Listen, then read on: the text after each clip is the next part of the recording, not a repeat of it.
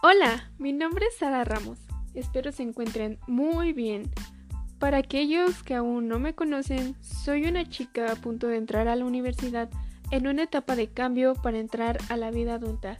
Y como muchos de ustedes, al igual que a mí, alguna vez les habrá pasado por la mente la idea de independizarse.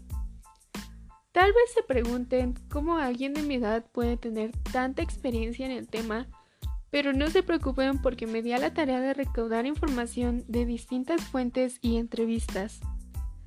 Hoy estaremos hablando de un tema que a algunos nos llegará y para otros ya les habrá pasado, por lo tanto creo que podríamos concordar con varias ideas.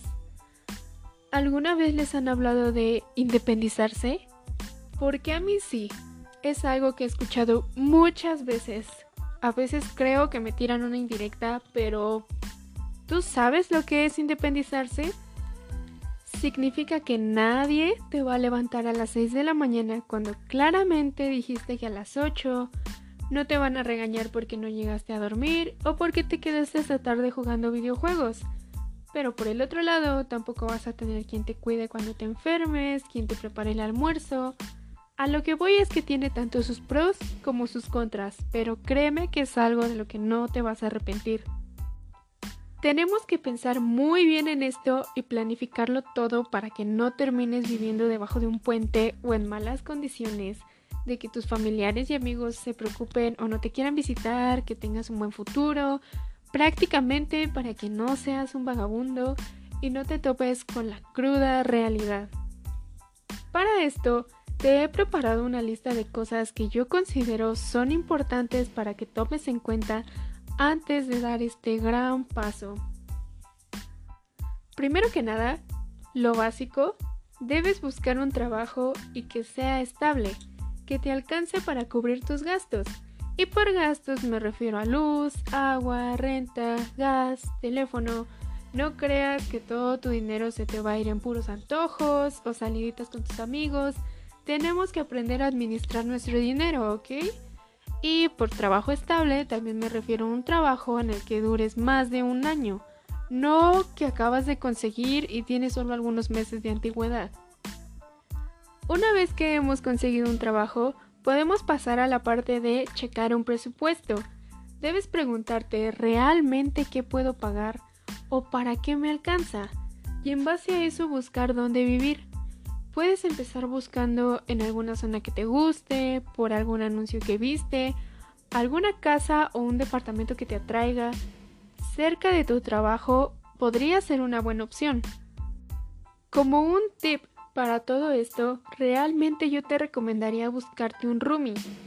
Roomie es un concepto nuevo e innovador que empezaron a usar los millennials para referirse a la persona con la que comparten un lugar para vivir aunque ojo, porque el roomie no es la novia o el novio. Es probable que pases de ser independiente a ser mamá o papá. Te recomiendo que mejor busques a tus amigos o a alguien de confianza que sepas que es estable. Al inicio puede ser complicado o difícil, ya que pueden tener peleas si alguno no paga la renta, si hace algo que no te gusta como meter mucha gente desconocida, comerse tu comida, tomar tus cosas, ese tipo de situaciones. Todo es cuestión de que se adapten el uno al otro. Aparte, recuerda que el mayor beneficio de un roomie es que se distribuye en el gasto, por lo que te puedes administrar mejor. Aprendan a poner reglas y establecer límites y verás que así van a tener una buena convivencia. Lo siguiente tiene que ver con los muebles. La verdad, yo me llevaría los muebles de mi cuarto para tan siquiera tener donde dormir. Si te dejan, deberías hacer lo mismo. Los muebles, poco a poco con el paso del tiempo vas a irlos consiguiendo. A lo mejor al inicio solo tendrás una parrillita eléctrica, un mini refri, una silla y una mesa. Pero esto es de paciencia. Otra opción es comprarlos antes de mudarte. Aquí una recomendación es que si te vas a ir de tu casa, que no sea porque te peleaste con tus papás. Muchas veces hasta ellos mismos son los que te ayudan con todo este tipo de cosas. Puedes independizarte desde que cumples la mayoría de edad, pero en lo personal te sugiero que te esperes a que tengas un buen ingreso económico. como ya lo había mencionado, cumplas con las cosas de las que hablamos.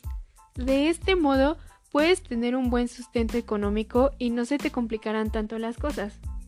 En lo personal, no tengo una edad específica en la que diga, ok, cuando cumpla tantos años ya viviré en otro lado, pero sé que lo haré una vez que haya terminado mi carrera y tenga algunos años ya laborando. También te platicaré de algunos consejos de gastos. Primero que nada, intenta ahorrar todo lo que puedas. Sé que al inicio puedes pensar que esto es difícil porque te vas a quedar muy justo, pero créeme que sí se puede. Todo es cuestión de que te organices. Piensa solo en lo necesario y lo que realmente vas a usar. Si realmente vas a cocinar, puedes organizar una lista de cosas que puedes comprar, aunque la realidad no tiene tanto caso que quieras llevarte el súper completo a, tu casa porque se te va a echar a perder. Si vas a comprar, hazlo para los siguientes dos o tres días.